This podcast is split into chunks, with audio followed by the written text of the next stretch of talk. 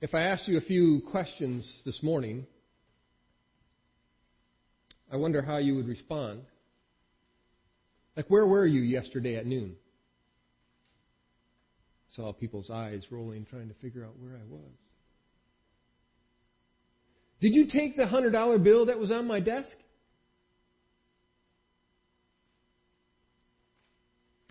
Where did you say you majored in school? What did you study?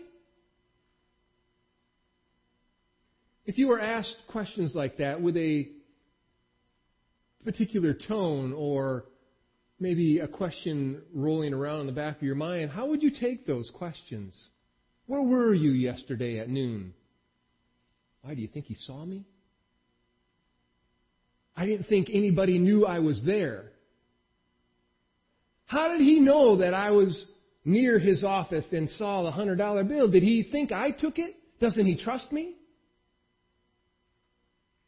And why is he questioning my education? Does he think I'm stupid? Am I not proving myself to be wise enough for him? Sometimes those questions that are asked uh, reveal more than what the answer would, and we're going to look at that this morning. We're going to we're going to do that as we finish off uh, chapter 11 of Mark's Gospel this morning. We'll be reading there from verses 27 through 33. Hear the word of the Lord. And they came again to Jerusalem. And as he was walking in the temple, the chief priests and the scribes and the elders came to him. And they said to him, By what authority are you doing these things? Or who gave you this authority to do them? Jesus said to them, I will ask you one question. Answer me, and I will tell you by what authority I do these things. Was the baptism of, John from heaven or from man? Answer me. And they discussed it with one another, saying, If we say from heaven, he will say, Why then did you not believe him? But if we say from man, they were afraid of the people, for they all held that John really was a prophet. So they answered Jesus, We do not know.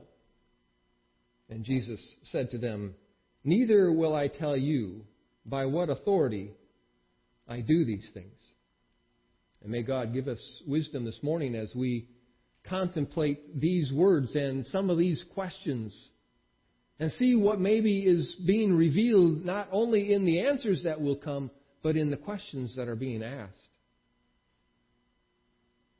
Jesus has this um, masterful way of interacting with people.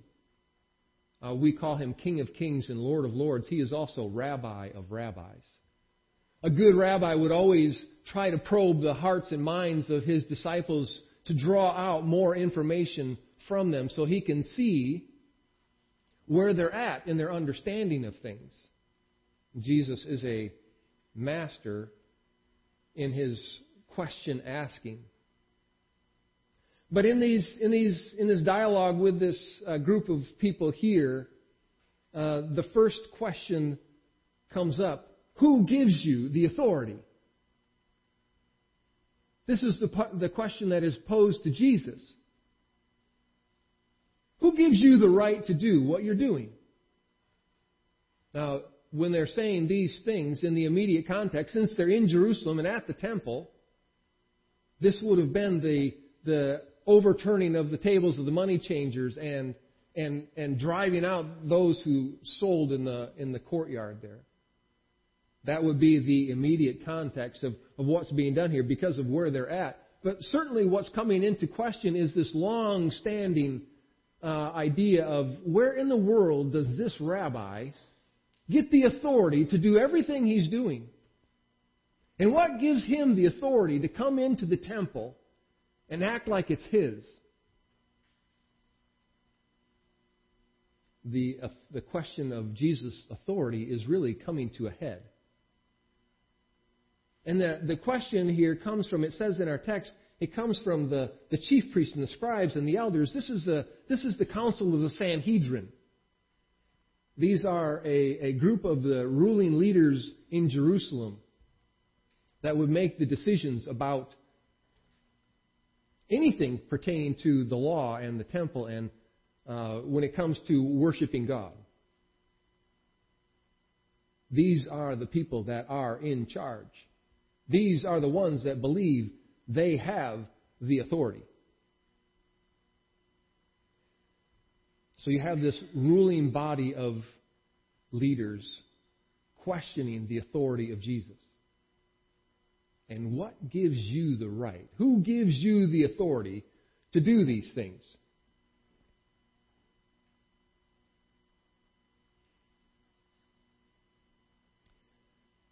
Have you, have you uh, watched the story unfold? We, we've been in Mark for a while now, and every time, every time Jesus does something powerful, these types of people are always there. They have been watching him closely since the beginning of his ministry.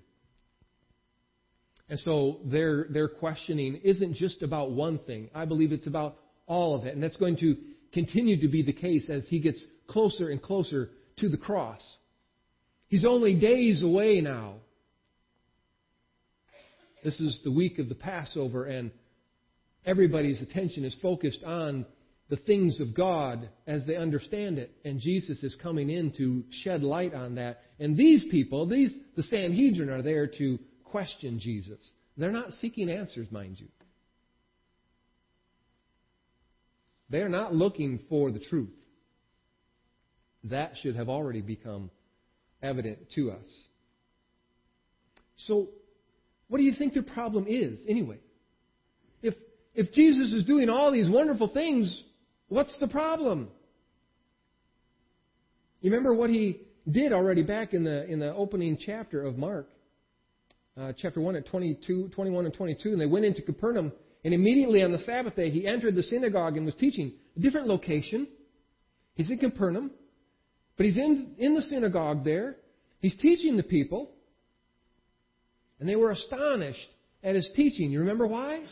Because he spoke as one who had authority, not like the scribes and the teachers of the law.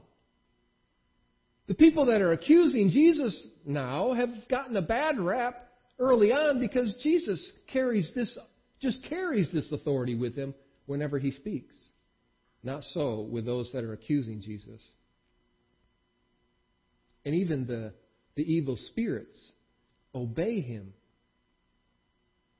in verse 27 there in Mark 1, and they were all amazed and they questioned among themselves, saying, What is this? A new teaching with authority. He commands even the unclean spirits, and they obey him. In chapter 2, he, he comes across the, the paralytic man, and his friends bring the, the man in front of Jesus, and Jesus says, Son, your sins are forgiven. And they question him, Where do you get the authority to forgive sins. Nobody can forgive sins except God alone.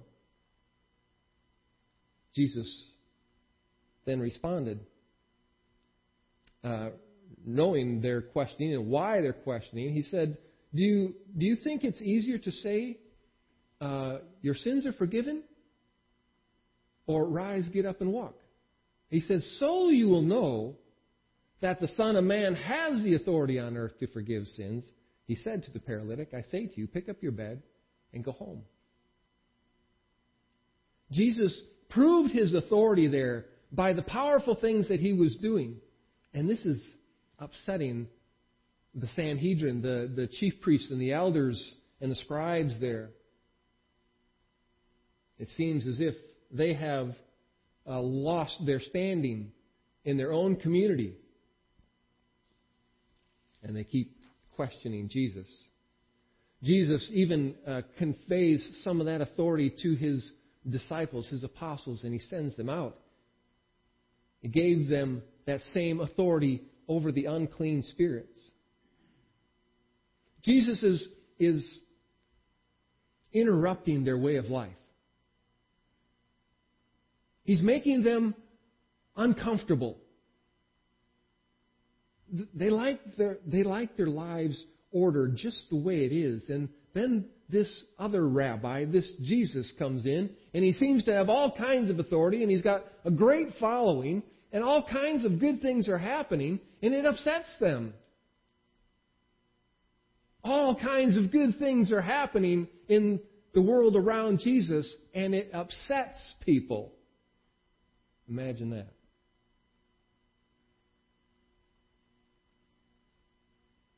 They like it well ordered. They like the they like the uh, position that they have, the prestige that they've taken on themselves, basically.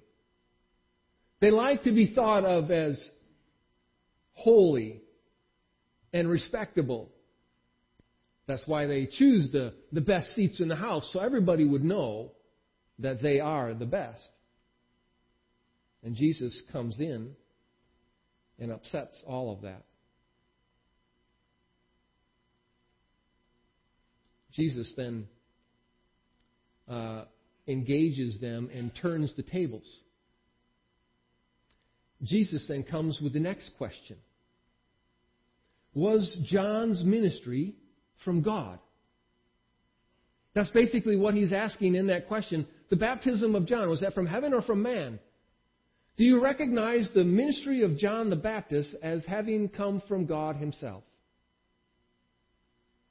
So Jesus has engaged them in their own game and turned the tables. This is an important question for them to, to wrestle with. It's an important question for any of us to wrestle with, really.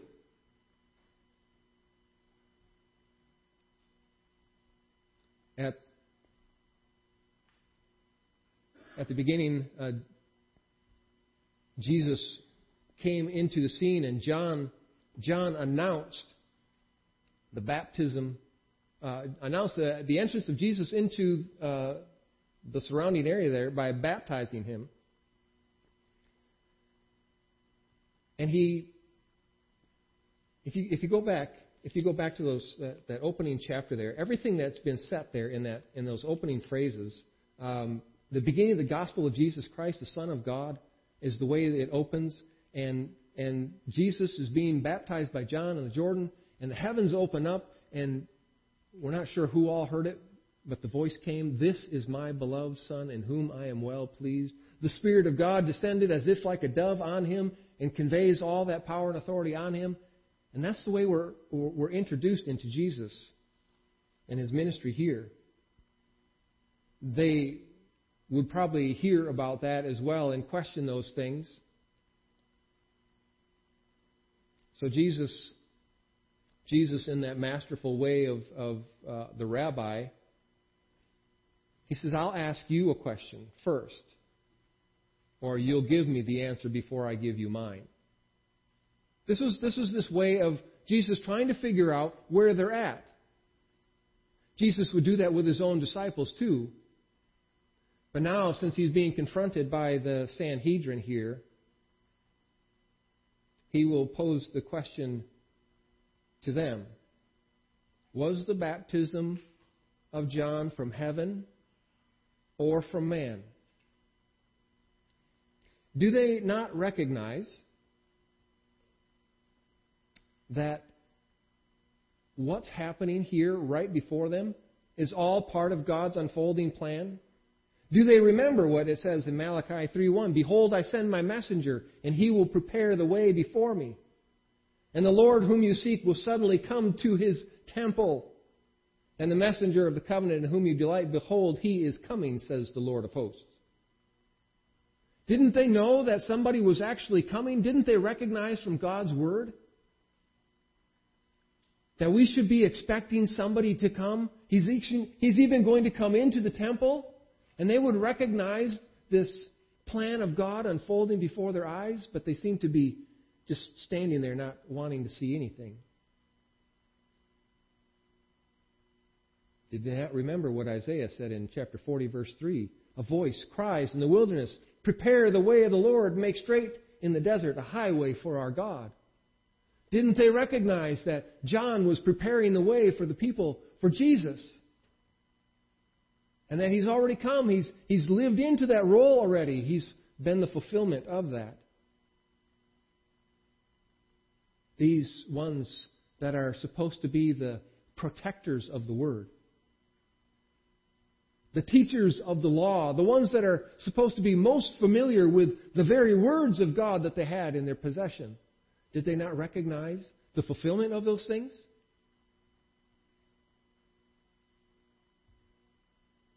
Did they not recognize what Malachi said again? Chapter 4, verse 5 Behold, I will send Elijah the prophet before you, before the great and awesome day of the Lord comes. In 43, verse 19, Behold, I am doing a new thing now. Behold, it springs forth. Do you not perceive it? I will make a way in the wilderness and rivers in the desert. Don't you see the new things that God is going to do among you? And when they see them, they turn a blind eye to that. Isaiah 42, 6 and 7. I am the Lord. I have called you in righteousness. I will take you by the hand and keep you. I will give you as a covenant for the people, a light for the nations, to open the eyes that are blind. Sound familiar?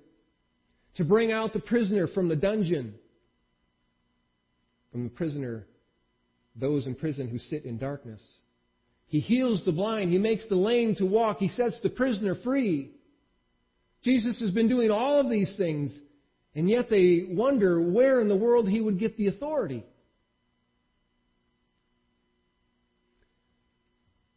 If you've ever been uh, in a long, drawn out meeting where there's lots of discussion going on, somebody inevitably, as they get tired of all the dialogue happening, will call for the call for the answer to happen.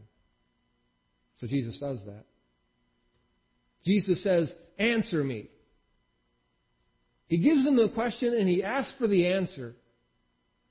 Now, there's more to that than we might recognize. Yes, he is calling for an answer, but the root word that he's using for answer or to tell me is to, to make a judgment, make a distinction, enter into right judgment about this, and let me know your answer. These are the teachers of the law. They should be able to, do, to discern the Word of God, so they should be able to answer rightly and give a good judgment on, on what Jesus is saying. What, what judgment will they come to when Jesus asks the question, Do you recognize the things that are from God around you? Do you see the unfolding plan of God? Do you see that what's happening here in their very midst is from God Himself? And so He calls for the question.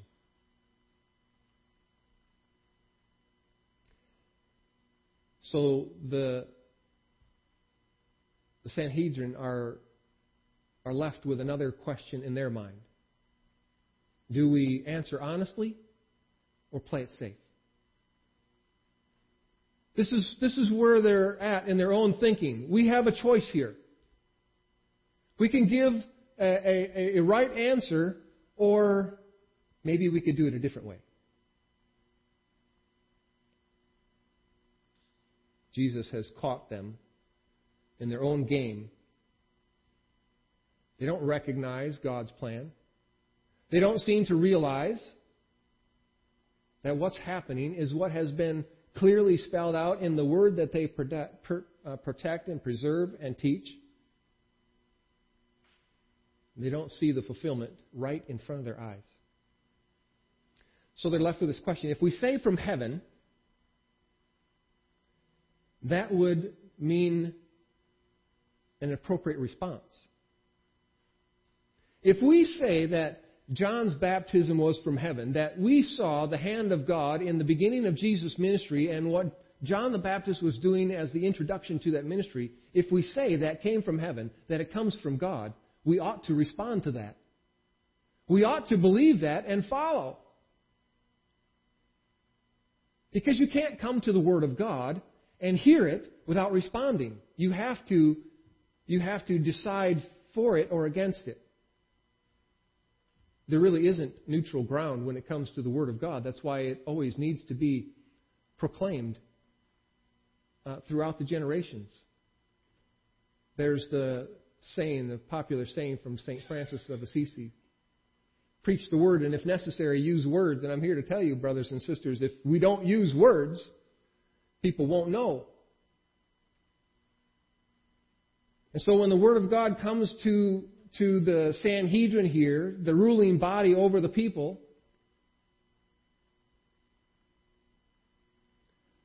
they need to give an answer. They need to verify whether or not they see the work of God in their midst, or if they would reject it. But if they would say,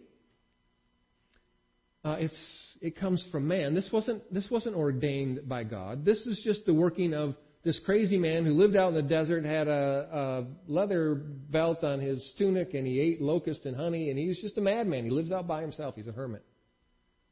Nothing more than that. If they say that, they're in trouble.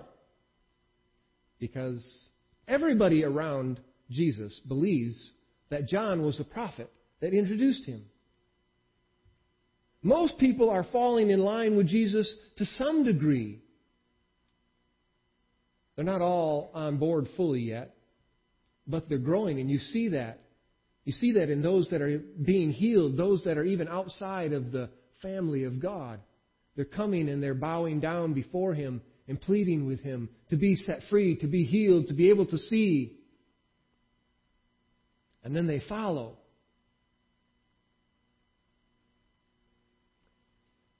But the Sanhedrin here, they were afraid of the people because of the people's belief.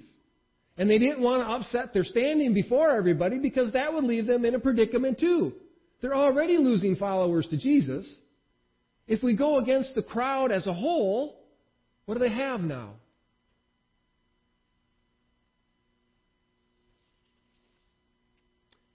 Did you notice the flaw in their reasoning?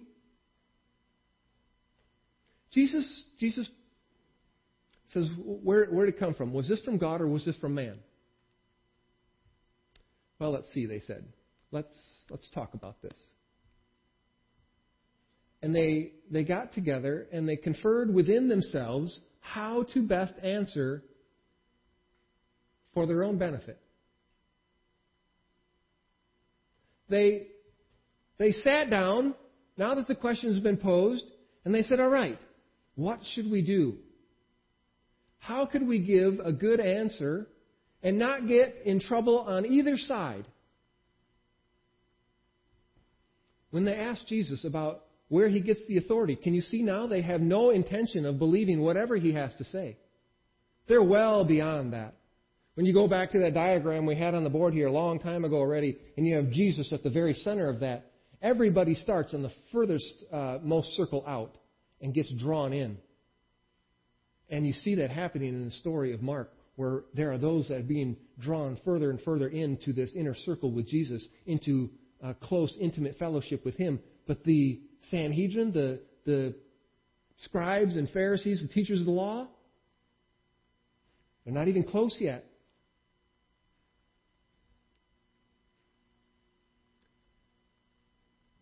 So the, the problem that they have is they're not looking for truth. They would like to use Scripture to debate with Jesus, but they're not looking for the truth from Scripture, and they don't recognize truth as it stands before them. This happened all the time in, uh, in the Old Testament, and you see that in some of your readings too, as we've been going through there, especially back in the times of the, of the kings. And they would have a problem, and some of them would just decide on their own what to do, and what didn't they do? They didn't go to God. They didn't confer with God. They didn't go back to His Word to figure out what should we do. They didn't fall on their knees and cry out and say, give us wisdom and insight. They would try to figure it out on their own, and it never worked well. Never. And now here you have the ones that would know those stories, that have taught those stories, doing the exact same thing. They're not, they're not conferring with God. They're not going back to the Word. They're not investigating it on their own and saying, you know, what he says is true. And if what he says is true, do you realize what this means? The Messiah stands before us. He's in the temple. They didn't go back to God. They discussed it only with one another. How they would best answer for their own interest. And so what they thought they did was give uh, an answer that would maybe get them off the hook. We don't know.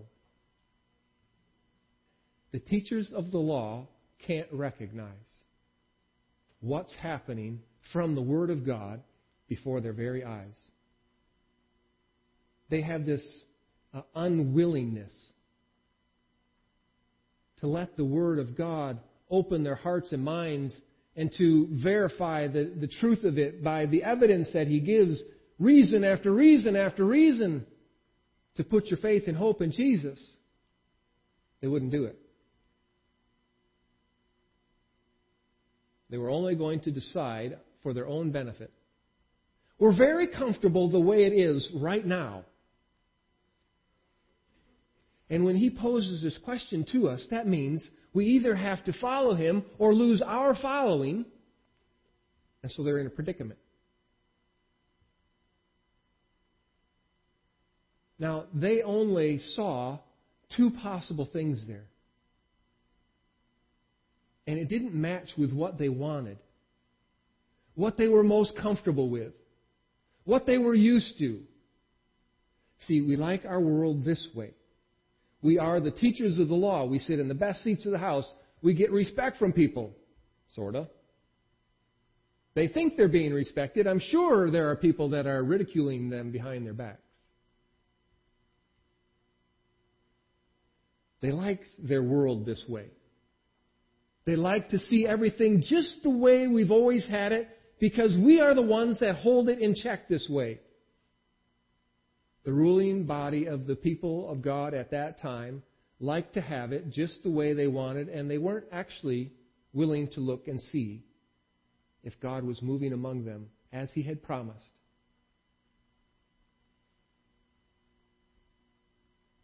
Their unwillingness to answer reveals their lack of trust, and they miss the opportunity to be a part of the greatest mission that would ever be on earth to save souls, to redeem those who are lost, to bring healing to those who have been afflicted by all kinds of things and are separated from God.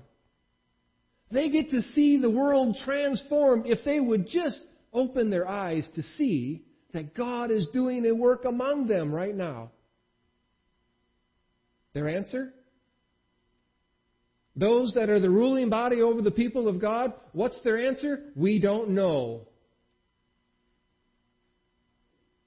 Jesus wasn't about to then answer their question either. Why? I'm not going to answer your question. Why would he? He's given opportunity all along the way for them to see who Jesus really is and they wouldn't accept it. The more he revealed himself to them, the more of the, the fulfillment of God's word is revealed through Jesus, the more they want to kill him. And before long, their blood's going to boil so hotly that they're going to do that. They're not willing to see. They're not looking for the truth. And so you have this place where the Word of God comes clearly to them with all kinds of evidence, and they will reject Him. This is, this is the beginning of outright rejection against Jesus and the things of God. You don't have the authority. If, if they knew He did, if they knew that what was going on was under God's control, they would have said so. And it would have been far better, brothers and sisters, if they would have humbled themselves at the feet of Jesus and confessed their lack of trust and their own selfish pride. But they wouldn't do that. We don't know was their answer. Jesus isn't about to give people information that they will flat out reject. He will allow them at times to, to see and to be a part of what's going on and, and put it out there before them, to see what they would say, to see how they would respond.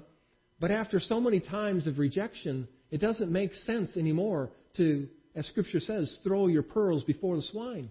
They're just going to trample it. Why give people that don't want to hear the truth more of the truth? It's useless.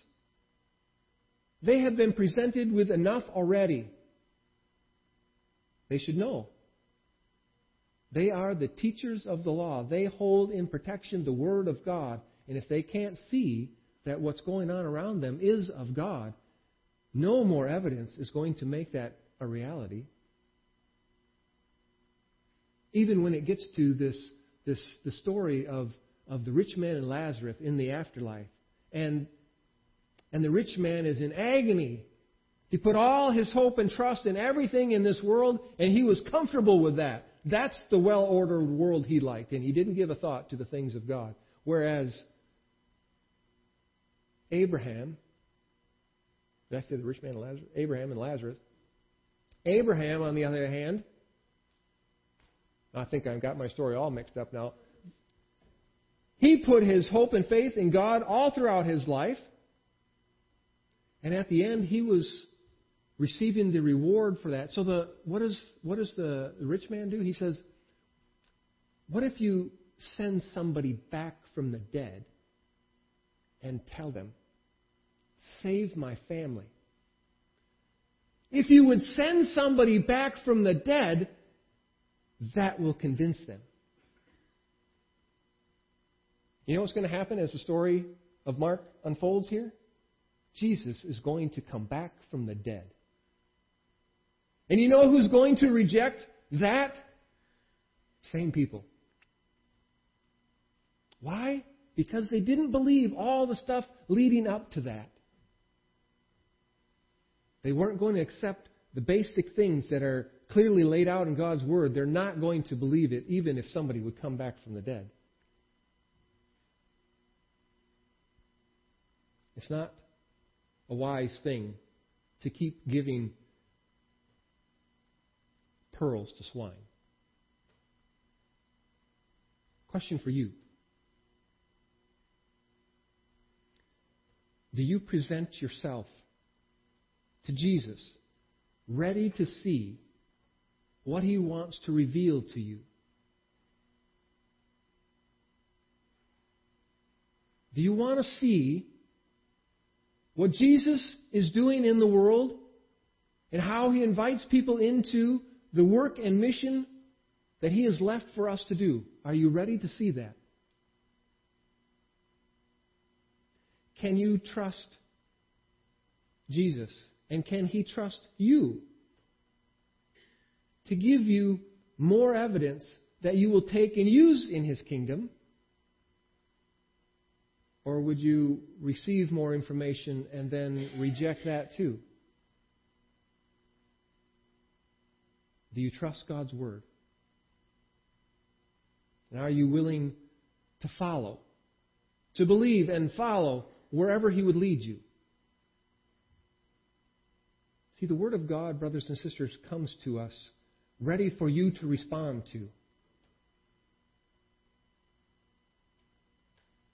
It's the thing that we all have to do when we get to the end of a message. We have to take it and then act on it or reject it. I don't know doesn't cut it. For believers that have tied their whole existence into Jesus Christ, to say, I don't get it, I'm not looking for any more information, I'm not seeking the truth, is no better than, than the religious leaders of the day. We have the opportunity every time to hear the Word of God, you and I, and then respond. We get to add our amen to the Word of God, saying, Yes, it's true. It's true. I believe it. And I want to follow him. And I'll go wherever he leads me. So the question comes to you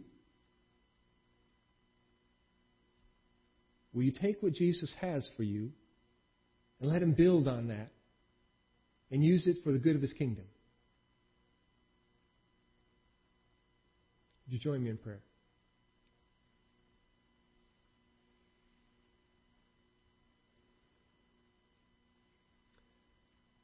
Our Heavenly Father, sometimes when we get to uh, portions of your word, it it leaves us in a place where maybe we're uncomfortable. Maybe like the the leaders of the day there with Jesus, uh, we'd rather not give an answer because giving the right answer, uh, the pro- the appropriate answer, would mean that there is a as a good response that is natural to come from us. But to disregard your word, your plan, your mission, your purpose is uh, far more dangerous.